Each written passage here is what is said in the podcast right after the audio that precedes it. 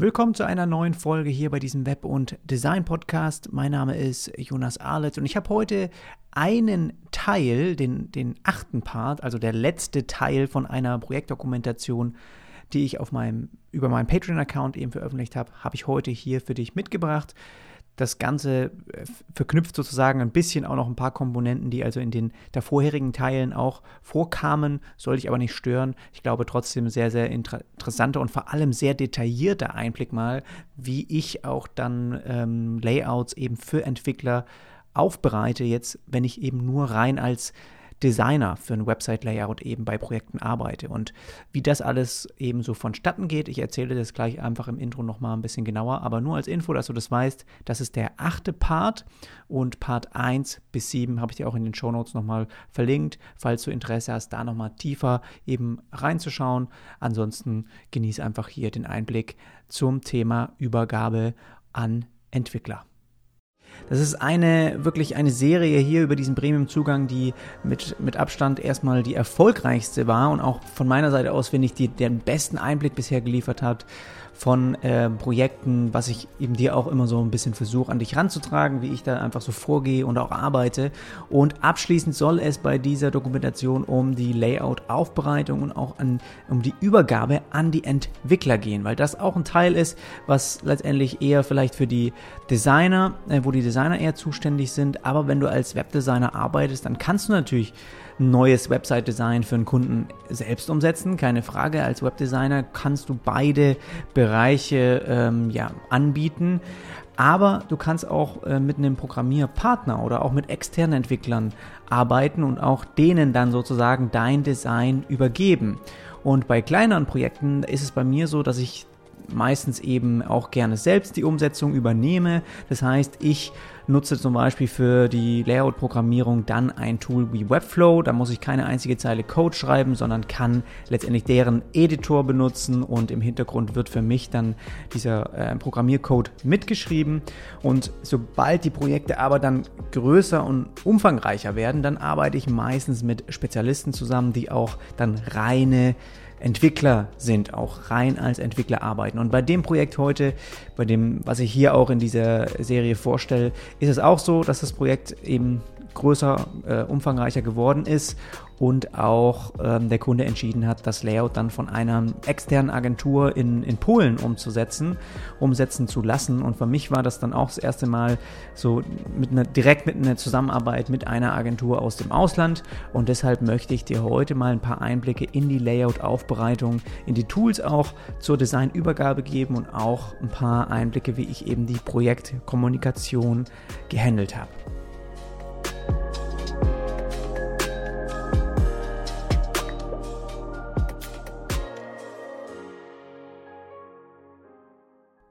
Aber trotzdem habe ich eben gemerkt, dass ich doch hier und da länger an dem Projekt saß, ähm, wie ich ursprünglich gedacht habe.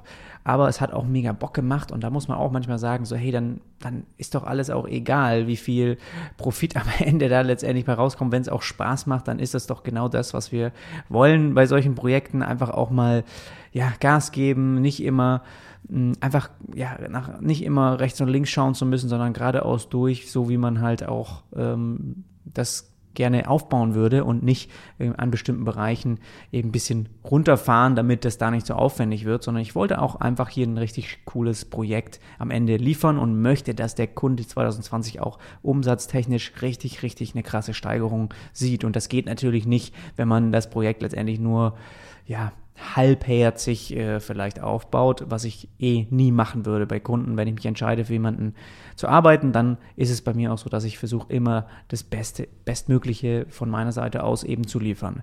So, dann kommt es also zu der Entscheidung, dass der Kunde nicht richtig wusste, ähm, oder nicht richtig wusste, die mussten einfach äh, in sich gehen, zu gucken, wie sie das in Zukunft machen wollen.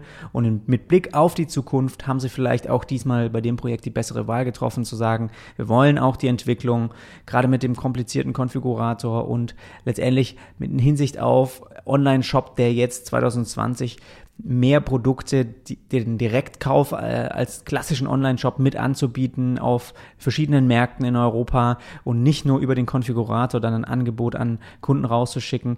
Alles das im Blick schon, ja, also als Ziel von dem Kunden, ist es auch von meiner Seite aus wirklich vielleicht die bessere Wahl, dass ich das auch dem empfehle, so gerne ich die Website, das Layout an sich ähm, gerne mit Webflow auch umgesetzt hätte. Da hätte ich, glaube ich, das CMS richtig gut einsetzen können. Aber am Ende für das, was in Zukunft auf das für, für die Programmierung, für diesen Bereich einfach noch hinzukommt, ist es ganz gut möglich, dass da auch einige Sachen dabei sind, wo ich einfach zu wenig Spezialist in dem Feld bin. Klar kann ich die Frontend-Entwicklung ganz gut auch selber lösen, aber in dem Fall sind einfach wirklich, gerade wenn jetzt der Kunde sich zum Beispiel wünscht, ist noch nicht an einen CMS angebunden, äh, an einen Online-Shop angebunden und sie möchten halt, wenn sie äh, individuellen Angebot rausschicken an den Kunden, der über den Konfigurator sich ein Produkt erstellt hat, ja, dann möchten die eine Seite zum Beispiel erstellen, wo direkt ähm, der Kunde dann über eine E-Mail äh, einen Zugang vielleicht bekommt und seinen Status von der Bestellung dann ähm, überwachen kann oder an, einsehen kann, ja, wo sich die Lieferung befindet, was da gerade passiert und so weiter. Und das sind alles mit Anbindung APIs an irgendwelche anderen Systeme, die eben für, die, für das Unternehmen fahren, ist alles schon sehr, sehr techy und äh, entwicklerlastig, dass ich auch sage, gut, das sind eh Sachen, die müsste ich abgeben, aber das, was ich eigentlich gern mache, diese klassische Frontend-Entwicklung, wo man wirklich eigentlich mh, äh, das Design versucht, so detailliert und gut nah wie möglich am Layout umzusetzen, das ist das, was ich eigentlich gerne realisiere auch, aber ich glaube, ich bin jetzt auch im, im neuen Jahr ganz froh, dass das jetzt nicht gekommen ist, weil es hätte mir auch wahnsinnig viel Stress noch im, im Dezember und um die Weihnachtszeit auch geliefert bis Neujahr, um dann eben Januar auch dem Kunden einen Launch zu ähm, versprechen. Deswegen, der Kunde hat sich für eine externe Agentur entschieden und ich habe auch dann ähm, vollstes Verständnis dafür und fand das auch am Ende gut. Ich habe da auch offen mit äh, Entscheidungsträgerin, mit dem, mit dem Chef des Unternehmens, ja, Chefin einfach geredet und das war alles in Ordnung. Das ist alles äh, gut. Und ich habe gesagt, ich, das Ziel sollte jetzt sein, einfach das Projekt trotzdem so gut es geht eben abzuschließen und auf jeden Fall ans Ziel zu bringen. Ja, dass die, ich betreue auch gerne das noch weiterhin, dass die Entwickler halt ähm, möglichst auch das umsetzen, was wir jetzt hier erarbeitet haben. Und das ist halt das, wo ich einfach manchmal als Designer dann ein bisschen Angst habe, wenn man auch mit einem neuen, jemand Neues zusammenarbeitet, dass man nicht weiß, wie, wie arbeiten die, wie detailgetreu äh, orientieren sie sich, sie sich am Layout oder schweifen da ein bisschen ab. Und deswegen ist es auch, liegt es natürlich ein Stück weit an den Designern, wie man dann auch die Layouts aufbereitet. Und es war dann halt so, dass sie auch sich, die hatten verschiedene Agenturen auch zur Auswahl, haben sich dann letztendlich für eine Agentur aus Polen entschieden, die eben auch mit einem System, Magento ist das, glaube ich, arbeitet, das sie schon in der Vergangenheit genutzt haben, wo auch viele Schnittstellen zu ihrem, ja, Produktmanagement-Tool, äh, weiß was ich, einfach vorhanden sind und da haben sie sozusagen jemanden gesucht, der sich da auch auskennt. Und ähm, sie hatten auch mit Hinsicht auf Kosten einfach jemanden gesucht aus dem Ausland, weil man da natürlich äh, auch aus Tschechien einfach manchmal ganz gute Preise bekommt. Und das muss nicht heißen, dass dann irgendwie die Qualität schlechter ist. In Deutschland sind einfach Entwickler auch schnell sehr teuer, das muss man auch sagen. Und das war jetzt halt so eine ähm, schon etwas, ja, größere Agentur, also jetzt nicht nur irgendwie drei, vier Leute, die da sitzen, sondern schon ordentlich eine Anzahl an Mitarbeitern, aber wirklich eher Fokus auf Entwicklung, was auch dann erstmal gut ist, weil sie dann eigentlich ja sehr speziell auch sich gut auskennen in vielen Bereichen. Und ich habe eben angeboten dann auch, ähm, dass erstmal, klar, ich wusste, ich muss jetzt die ganzen Layouts dann doch ähm, noch responsive machen. Zumindest ein paar, einige davon, die es eben gut erklären, wie das in, auf kleineren Devices aussieht. Das heißt, da ist dann doch noch Ende Oktober war ich sozusagen eigentlich fertig mit dem Layout und dann ist doch noch Arbeit auf mich zugekommen im November, wo ich auch ein bisschen dann damit gerechnet habe, schon, ab einem bestimmten Punkt, das hast du auch in der letzten Folge dann gehört äh, mit den Folgeaufträgen, da bin ich darauf eingegangen, wie nah eigentlich der Kunde schon dabei bei mir war und auch gesagt hat, das dass ich die, die Website dann letztendlich umsetzen soll. Und da hätte ich natürlich mir vieles an Zeit gespart. Und dieser Mehraufwand ist dann entstanden. Und das ist auch das, was ich anfangs erwähnt habe. Die Layouts musste ich eben erstmal alle für die Entwickler aufbereiten. Das ist dann zusätzlich nochmal gekommen, auch wenn man sagen muss, dass, das wusste ich natürlich, als ich das Angebot geschrieben habe, auch schon. Das war damit drin, dass ich das dann für die Entwickler aufbereite, auch responsive. Ja, aber mittendrin habe ich halt dann einfach ein paar Seiten, Unterseiten, Layouts zusätzlich angelegt für den Kunden, weil ich gedacht habe, hey, es ist doch noch gut Zeit, es ist doch noch Kapazität auch von mir da, noch mehr zu liefern, ein bisschen überraschend den Kunden auch und ja, weil ich einfach dann vielleicht äh, mir Zeit am Ende spare, um die, die Layouts selbst umsetze und das war dann nicht der Fall, deswegen habe ich da dann ordentlich reingehauen und das innerhalb von ein paar Tagen einfach versucht ähm, ja, aufzubereiten. Und da gehe ich gleich darauf ein, wie, wie ich das auch genau gemacht habe. Es war halt dann so, dass wir uns entschieden haben, jetzt für die Programmierer kann natürlich sein, dass sie Sketch zum Beispiel haben. Eine Möglichkeit wäre dann die Layouts einfach die Datei, sage ich mal, Ihnen zu schicken und dann ähm, ja, können Sie da reinschauen und können sich die Dokumente, äh, die Artboards angucken und die Abmaßung und, und Schriftgrößen und alles. Der Nachteil ist, dass man in Zukunft natürlich immer wieder Änderungen am Layout auch wahrscheinlich hat. Auch 2020, 2021, vielleicht kommen mal Seiten dazu und man möchte dann nicht jedes Mal diese Dateien hin und her schicken müssen. Deswegen sucht man oder verwendet man sozusagen auch ein Werkzeug, das diese Artboards, die Layouts, die man anlegt, mit den Entwicklern synchronisiert, dass jeder, jede Seite immer den aktuellen Status hat. Und da gibt es verschiedene Möglichkeiten. Wir haben uns bei dem Projekt für Zeppelin entschieden. Das ist auch ähm, ein, ein Werkzeug, was speziell dafür gemacht ist. Du kannst von Figma oder von Sketch ähm, deine Artboards synchronisieren zu Zeppelin kannst in Zeppelin dann äh, kostenlos einen Account dir erstellen und ein, ein äh, Projekt ist sozusagen kostenlos und ähm, kannst dann so viele Leute, wie du willst, einladen, die einfach dann zu diesem Projekt hinzugefügt werden und ich habe dann sozusagen die ganze Agentur, die, die Leute, irgendwie 10, 12 Leute, die ich dann da hinzugefügt habe, die halt Zugriff haben müssen auf den Style Guide und auch die ganzen ähm, Designs, die ganzen Layouts, ja. Und das ist dort dann eigentlich sehr simpel aufgebaut. Du hast einfach einmal eine äh, Browser-Version auch, kannst es dir alles im Browser anschauen, kannst auch individuell von einem bestimmten Artboard die, die Links zu diesen Seiten auch dir kopieren oder mit jemandem verschicken, falls man mal irgendwie in Slack oder per E-Mail was kommuniziert. Dann ähm, gibt es also einmal äh, äh, vom Browser her eine, eine Einsicht und man kann aber auch eine Software installieren für Mac oder Windows, wo du einfach noch ein paar mehr andere Features hast. Und das ist auch das, was die Programmierer dann meistens machen, weil sie sich dann auch so Erweiterungen installieren können. Und das ist jetzt eigentlich ganz cool, dass halt der, die Programmierer könnten zum Beispiel jetzt hier in die Homepage gehen und können sich dann natürlich die Schriftgrößen anschauen, die können sich, wenn sie einen Button anklicken, die Abmaßungen sehen, die Abstände, die Farben, ja, und äh, gleichzeitig kann man sich Erweiterungen installieren, dass man eben auch nicht nur CSS direkt rauskopieren kann, sondern auch ähm, SCSS oder SAS, also wirklich äh, nützliche Tools für Entwickler, wie die dann letztendlich ihre Dokumente aufbauen. Das Ganze geht auch, wenn du eine App zum Beispiel gelayoutet hast, dann können die sich dort direkt den Quellcode ähm, oder den, den, den Code eben für, ähm, äh, weiß ich nicht, was ist das, was man eben für, für Apps, App-Programmierung benutzt, dort reinkopieren oder React zum Beispiel gibt es auch ein paar Codeschnipsel und das ist was, das kann man sozusagen managen, diese Erweiterung. Das ist echt ganz nützlich und was vor allem ziemlich cool ist, dass man auch den Style Guide synchronisieren kann und das ist auch das, was ich gemacht habe. Ich habe sozusagen einmal alle in Sketch angelegten Textstyles synchronisiert. Das ist ein bisschen nachteilig, wie das, wie, wie das aufgebaut ist in Zeppelin. Das ist wirklich dann dadurch, dass du in, in Sketch ja auch, wenn du jetzt, sag ich mal, ich mache das immer so, dass ich Titel 1, Titel 2, 3, 4, 5 bis 6 sozusagen und die Größen einmal style, auch auf einem Artboard. Man sieht also ganz schön alle Textgrößen, die es gibt, alle Headlines und Copy und Infotexte und Textlinks und wie das alles aussieht. Ja, also wirklich die Typografie einmal dargestellt. Und dann ist es ja so, dass du in Sketch, wenn du eben mit Textstyles arbeitest, müsstest du auch eben Titel 1 zum Beispiel, die größte Headline ist dann einmal linksbündig, einmal zentriert, einmal rechtsbündig zum Beispiel oder dunkel und grau und grün. Also je nachdem, wie du eben deine Headline styles. Und in Zeppelin ist es so, dass der dann wirklich die alle einmal in einer Liste runter ja, rattert, äh, importiert.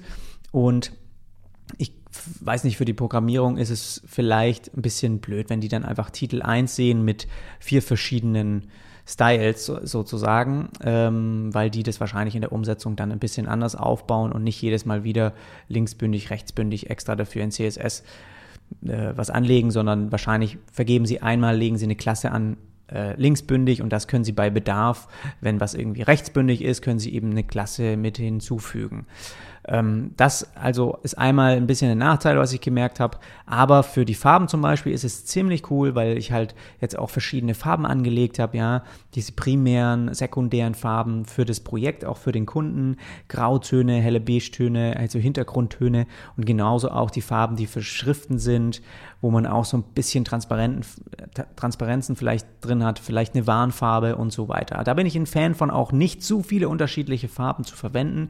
Und dir gibt das gleichzeitig auch einen guten Überblick, wenn du eben da versuchst, dich kompakt zu halten. Auch ähm, ich habe jetzt hier 2, 4, 6, 8, 10, 12, 14, 16 Farben insgesamt für das ganze Projekt. Und davon sind allein schon vier äh, Schwarztöne, also dunkles Schwarz für Schriften, das ist jetzt nicht ganz schwarz, sondern einfach dun sehr dunkles Grau, ja, und dann gibt es aber von, von davon eine äh, Black 85, also 85 Prozent, dann gibt es 80 Prozent, 70 Prozent, also ein bisschen Transparenzen drin, dann, weil einfach Headlines, je größer die werden, auch ähm, wenn sie in ganz schwarz gezeigt werden, immer sehr dominant sind. Und dann gebe ich so leichte Transparenzen mit rein.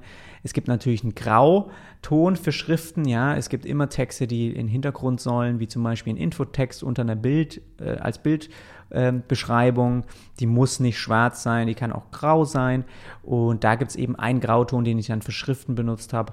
Und dann ähm, auch überall, wo eben grauer Text vorkommt. Zum Beispiel in einem Inputfeld, wenn es noch nichts ausgefüllt ist, zum Beispiel. Ja. Und von den primären Farben habe ich grün, gibt es mal ein dunkles, ein helles und von dem beige genauso und grau genauso und weiß gibt es eigentlich meistens auch und äh, Rot so eine Warnfarbe einfach.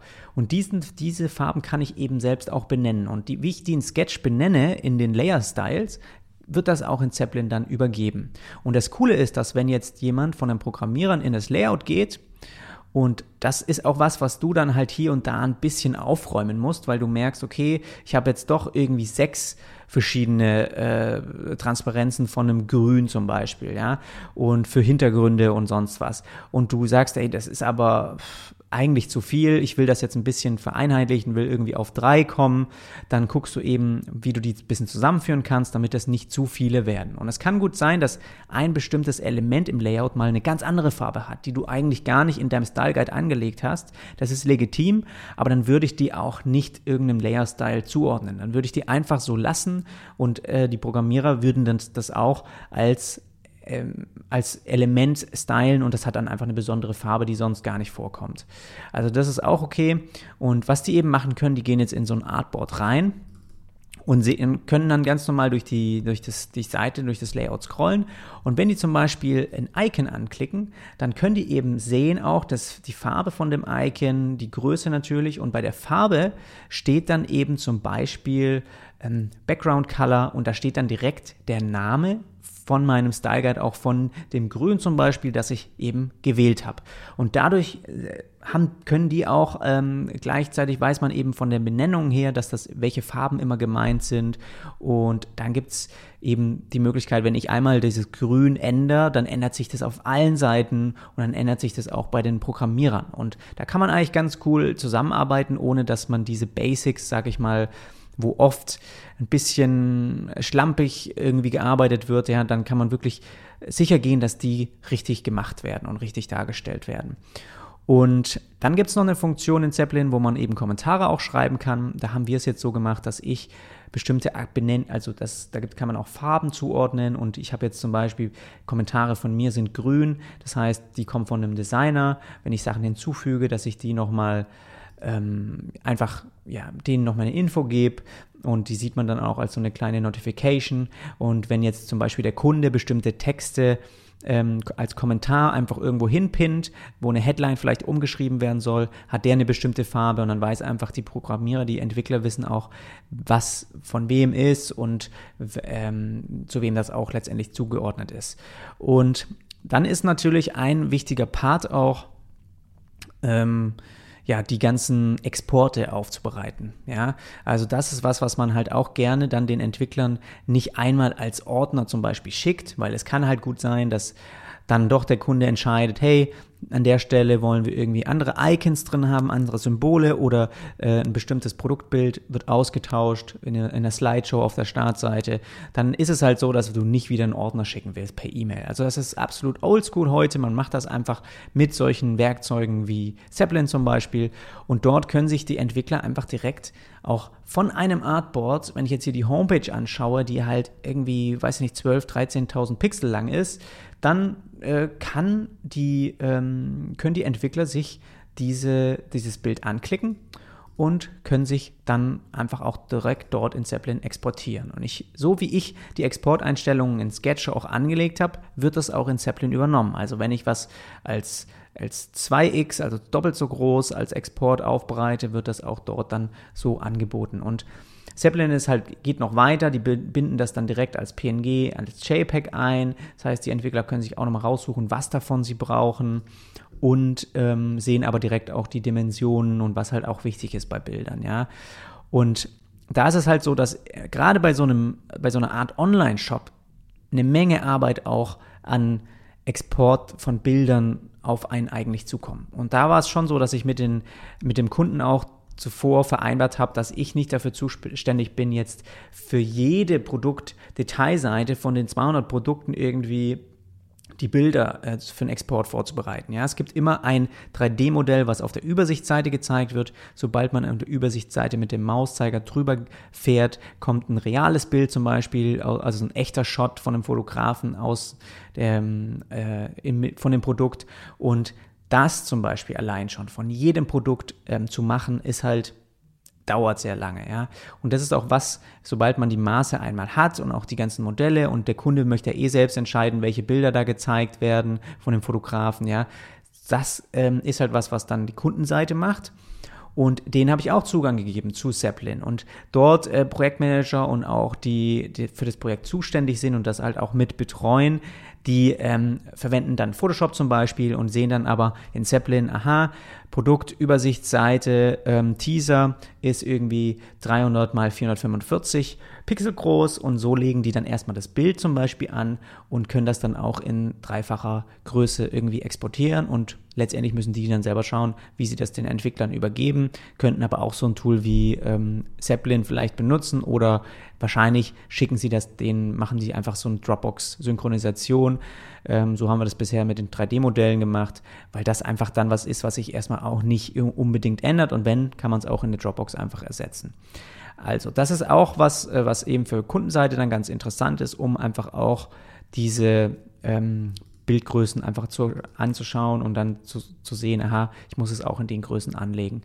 So, dann ähm, ist es schon so, dass ich jetzt, wenn ich auf der Startseite zum Beispiel eine Slideshow habe mit drei Bildern, dann habe ich in, dem, in der Präsentation von dem Layout erstmal zeige ich nur ein Bild. Ja, man sieht die Bühne oben von der Startseite, das ist eine Slideshow und dann ist ein Bild im Hintergrund oder an der Seite. Und in der Slideshow sind natürlich, ist nahe die Möglichkeit, mehr Bilder zu zeigen und die rotieren dort durch, wie in so einem Karussell. Und das ist was, was ich halt im Lay Layout erstmal nicht angelegt habe, aber dann, sobald es an die Entwickler geht, geht es schon darum, die anderen zwei, drei Bilder, die in die Slideshow kommen sollen, auch von mir vom Ausschnitt her so zu wählen, dass die wirklich auch gut aussehen. Das ist der erste Eindruck.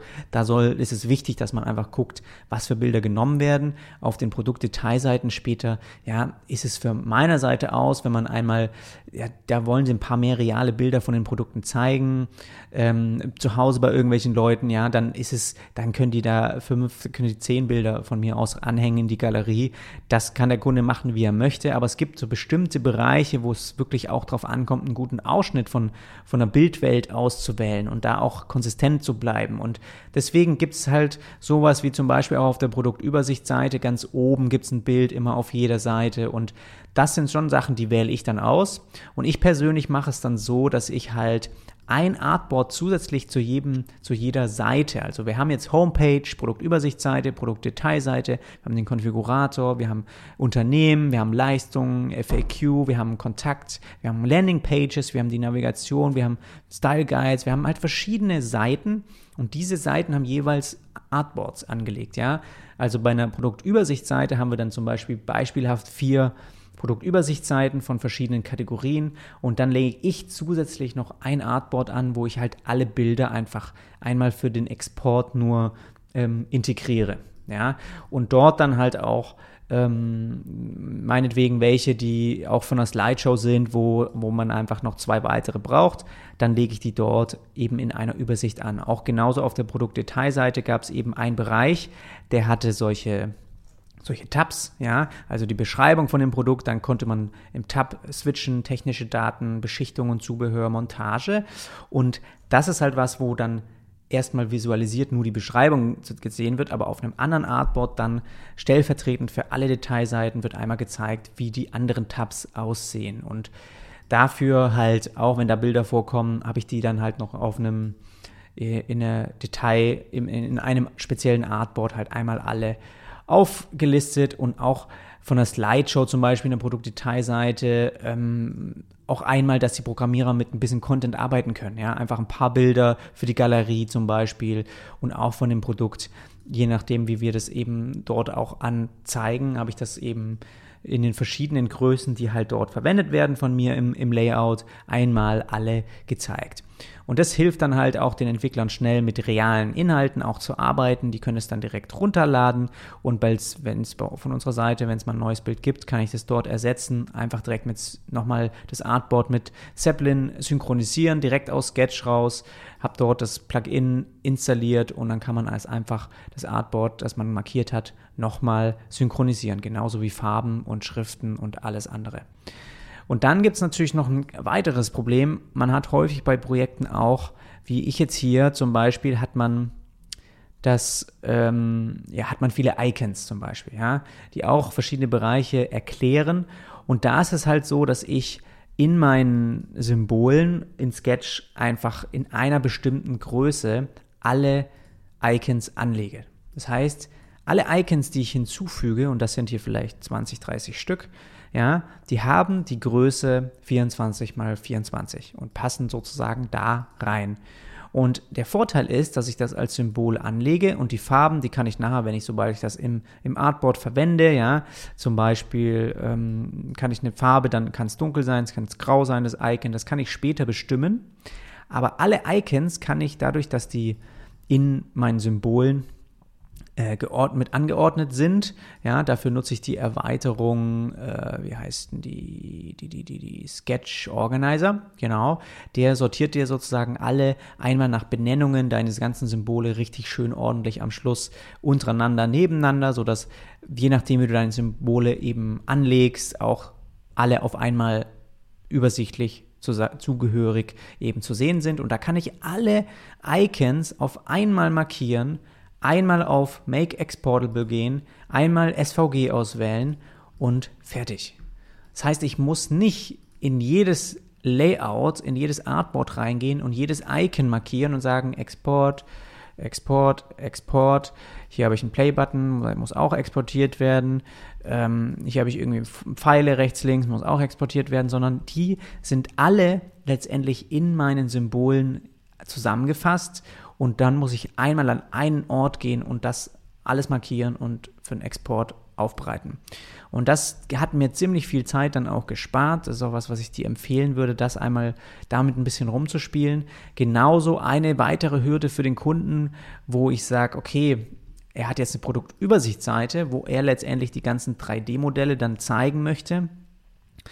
Ich habe dann herausgefunden, dass ich habe halt für eine Produktübersichtsseite, meine ich jetzt einfach, es gibt ein immer, das kennst du auch von einem klassischen Online-Shop, wenn du irgendwie eine Hose kaufen möchtest, dann hast du da eine Liste von 20 verschiedenen Hosen, wo du das Bild siehst, den Produktnamen, den Preis und vielleicht gibt es einen Rabatt oder sowas, ja. Also verschiedene Infos in der Übersichtsseite. Und diese Bilder, die dort in der Übersichtsseite gezeigt werden, ja, die müsste man auch, die sind je, jeweils unterschiedlich. Jedes Produkt ist ein eigenes Bild. Und das habe ich im Layout schon für den Kunden, auch für die Designpräsentation so angelegt. Aber für den, äh, ich habe da noch alte Modelle verwendet, die eher ähm, Illustri Illustrationen waren. Die waren noch keine 3D-Modelle. Und äh, ich wollte trotzdem, dass die Programmierer das exportieren können und habe halt dann aus einem so einem Item, aus einem Produkt habe ich ein Symbol gemacht. Und ein Symbol hat, wie gesagt, immer ein Bild, ein Name und ein Preis. Und das kann ich dann eben 20 Mal auf der Seite duplizieren.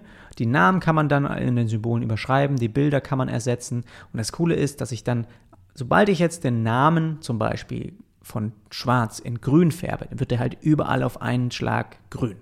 Und das Coole ist auch, dass wenn ich zu dem Symbol gehe und sage, das Bild soll exportiert werden können, sind auf einen Schlag alle Produkt Übersichtsseiten Bilder sozusagen exportierbar. Das heißt, ich habe auf einen Schlag halt so 40, 50 Bilder für die Entwickler exportierbar gemacht und das war auch richtig, richtig cool und hatte ich so bisher noch nicht verwendet. Also wirklich mit Symbolen zu arbeiten, gerade in Sketch und ich bin mir sicher, in Figma gibt es was ähnliches, ist richtig, richtig mächtig und würde ich auch versuchen, alles irgendwie, sobald es zweimal vorkommt, als, um, als Symbol umzuwandeln. Das also so ein bisschen vielleicht von der, ja, von der Richtung, wie ich das auch umgesetzt habe, ähm, speziell mit den Artboards. Ich habe dann natürlich die ganzen responsive Seiten nicht alle angelegt. Das habe ich auch mit dem Kunden so abgestimmt. Ich habe gesagt, wir machen das. Es ist jetzt nicht so, dass ich das von jeder Seite, die, wo es eine Desktop-Variante gibt, auch mache, weil das wird ewig dauern. Es mach, ich mache das von den Seiten, wo nicht klar ist, wie das responsive sein könnte. Ja? Also es gibt immer wieder Möglichkeiten äh, oder Bereiche, wo, der, wo der, auch die Entwickler, die sind ja auch nicht irgendwie, die haben das ja auch schon etliche Male gemacht. Und wenn es dann drei Boxen nebeneinander gibt, dann gibt es auf Mobile drei Boxen, aber untereinander. Also das wissen die schon. Das heißt, so eine Übersichtsseite ist sehr schnell wahrscheinlich zu verstehen, wie man die responsive macht. Aber jetzt haben wir natürlich hier so einen Konfigurator speziell gebaut. Da gibt es schon Elemente, die kompliziert sind, wo ich auch sage, gut, da geht es auch darum, dass man das auf dem Smartphone gut versteht. Da muss man noch mal ein bisschen Hirnschmalz reinstecken.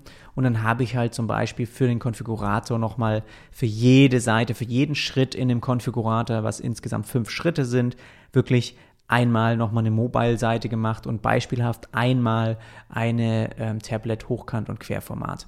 Und meistens ähm, ist Tablet, lege ich die Layouts auch so an, dass Tablet ähm, im Querformat auch fast sich nicht vom Desktop abweicht. Das heißt, das können Sie soweit noch gut erkennen.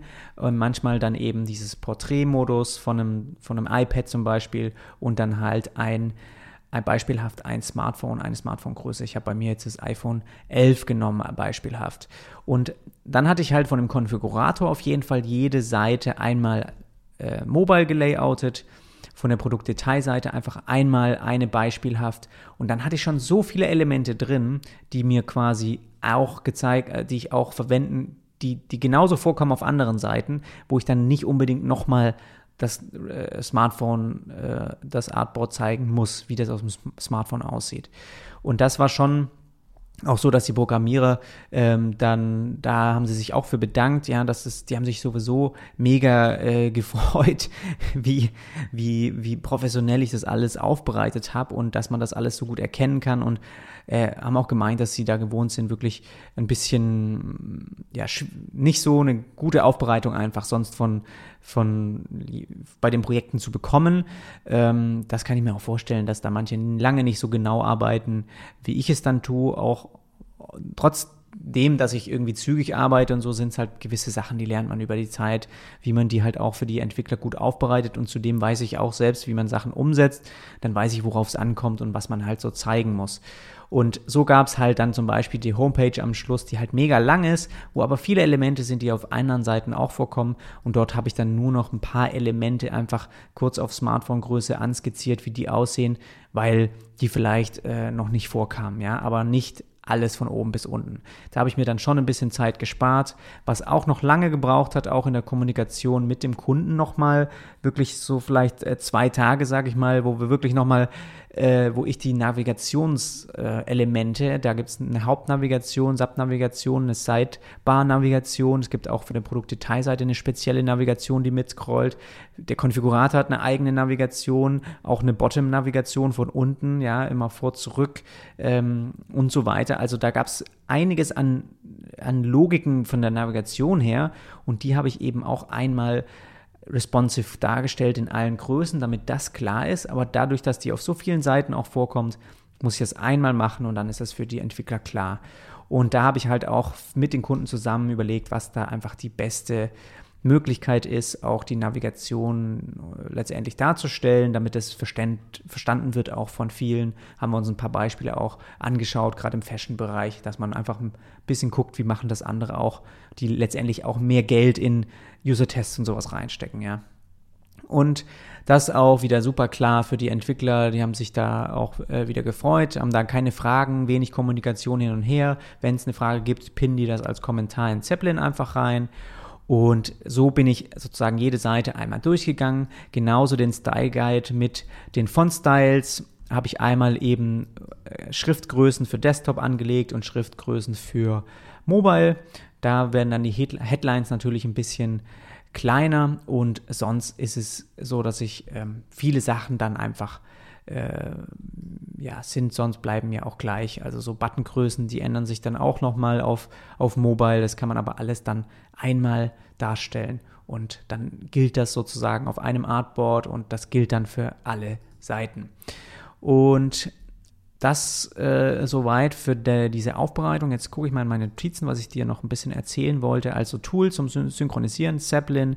Dann haben wir die, den Call gehabt. Also das ist auch, bevor ich die ganzen ich habe angefangen, so ein paar Hauptseiten wirklich für die Programmierer aufzubereiten und habe dann gesagt, lass uns doch mal telefonieren. Ich habe auch dem Kunden gesagt, hey, ich spart euch die Zeit, ich mache das, ich mache das für euch. Die haben selbst so viel zu tun gehabt, auch mit dem Projekt. Warum jetzt noch mal die Zeit von jemandem dort irgendwie äh, für sowas, ja, letztendlich spreche ich da mit Erfahrung, mit Entwicklern.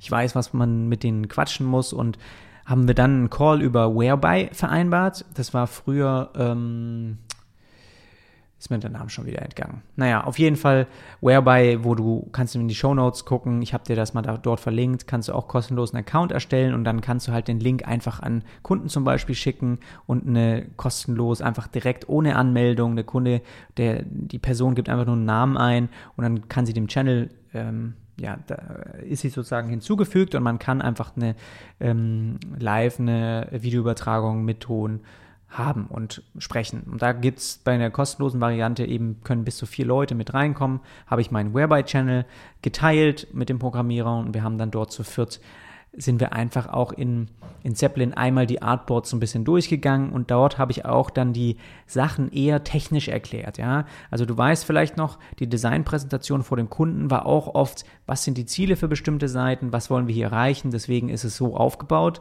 Bei den bei der Präsentation mit den Entwicklern geht es ein bisschen um andere Dinge. Da geht es auch darum, das eher so zu erklären, dass da, da fragen die, die, die stellen auch ganz andere Fragen. Ja, die, die sagen auch, okay, was passiert mit dieser Sidebar-Navigation auf Tablet? Wo soll die hin? Oben? Bleibt die an der Seite? Äh, kann man die aus einklappen? Die stellen auch ganz andere Fragen wie der Kunde. Und deswegen kannst du von Anfang an da auch schon mehr technisch erklären. Da geht es nicht darum, denen zu zeigen, ja, was, was irgendwie das Ziel von der Seite ist, hier und da, klar ist es wichtig, das wissen die auch, dass man hier benutzerfreundlich alles aufgebaut hat für den Konfigurator und das scheint auch hier und da dann durch bei den Erklärungen, aber ähm, es geht viel, viel technischer irgendwie zur Sache. Und das war dann halt alles auch auf Englisch. Wie gesagt, die Agentur war aus Polen. Ich persönlich habe kein Problem, Englisch Sachen zu präsentieren und auch zu übergeben. Aber ich muss sagen, dass dieser erste Anruf waren auf jeden Fall Personen dabei, die nicht so gut Englisch konnten, plus ich habe sie oft schlecht verstanden, weil sie einfach kein Headset benutzt haben oder auch kein Mikrofon. Und dann war so ein bisschen Lärm vielleicht im Hintergrund und das wirkte einfach auf mich erstmal auch nicht so professionell. Und das ist auch natürlich von mir ein Vorteil, dass ich immer hier mein Podcast-Mic auch nehmen kann bei solchen Sachen. Äh, meine Kamera ist gut, äh, dass ich das einfach ich will auch professionell auftreten, ja. Also das äh, empfehle ich dir dann auch bei solchen Sachen nicht nur deinen Laptop auf dem Schreibtisch zu haben, sondern dann nimm einfach die Kopfhörer, die bei deinem äh, Handy dabei sind und das ist, dann versteht man dich schon besser. Also so Kleinigkeiten, da würde ich schon drauf achten, damit du eben auch professionell sozusagen darüber kommst. Und da waren halt äh, zwei, drei Leute dabei, die habe ich schwer verstanden, aber eine Person, die halt richtig gut Englisch auch konnte und die gut Fragen gestellt hat und die immer wieder auch dann mir das nochmal, äh, sag ich mal, zusammengefasst hat, was gerade gefragt wurde und dann konnte ich darauf eingehen. Also da sind wir einmal so eine Dreiviertelstunde durch alle Artboards gegangen. Dann hat man gemerkt, dass ein paar Sachen noch fehlen, die ich denen halt einmal visualis visualisieren sollte. Und ähm, dann war das auch bisher geritzt. Also jetzt schaue ich mal, jetzt ist gerade Dezember, ähm, wann ich nochmal mit denen telefonieren muss, ob überhaupt, wann die das erste Mal so einen Testlink schicken, dass man, dass man mal schauen kann, wie die auch das Layout letztendlich umsetzen. Ich bin gespannt, also ob das dann, ob sich dann die Mühe auch lohnt, das alles so speziell im Detail aufzubereiten. Ich hoffe es auf jeden Fall. Und dann muss man eben gucken, ob das auch in Zukunft, ja, wie man da auch weiter zusammenarbeitet. Und ich glaube aber gerade das mit Zeppelin ist halt auch für so eine Sache, wenn die ähm, jetzt 2020 mal entscheiden, eine Seite hinzuzufügen, kann ich die anlegen, kann denen kurz eine Nachricht schreiben, ich habe ein neues Layout, hier ist der Link zu Zeppelin und die sehen alles dort, wie es aufgebaut ist und man weiß so ein bisschen dann auch, wie die jeweilige Seite arbeitet und ich glaube, das ist auch wichtig. Okay, also ich glaube, das war insgesamt erstmal alles, was ich zu der Entwicklung, zu dem Aufbereiten auch erzählen wollte, wie das auch funktioniert hat. Ich denke, es gibt wahrscheinlich noch ein paar Fragen von deiner Seite aus. Gerne auch mal in so einer QA-Episode einfach nochmal reinschreiben bin jetzt nicht direkt auf den Call irgendwie nochmal speziell eingegangen oder habe das hier mit, mit eingefügt, aber ich glaube, es war auch gut, dir einfach mal so ein bisschen zu berichten, wie ich das dann halt aufbereite, auf was ich da auch so ein bisschen achte. Und dann äh, würde ich sagen, ist das hier auch letztendlich die Episode Nummer 8, Part 8 dieser Redesign-Dokumentation. Dann war es das für mich erstmal. Ich wollte eigentlich nochmal einen Rückblick machen, aber ich glaube, ich habe schon einiges zu dem Projekt gesagt. Würde mich einfach freuen, wenn ich dir dann den Case Study schicken kann. Mache ich auf jeden Fall auch in, in Patreon, äh, schicke ich den einmal rum, dass du dann das auch auf meiner Website anschauen kannst und wenn das Projekt dann online ist. Und dann ähm, kann man sich vielleicht einiges auch noch mal ein bisschen besser vorstellen, wie ich das auch dir hier versucht habe heranzubringen.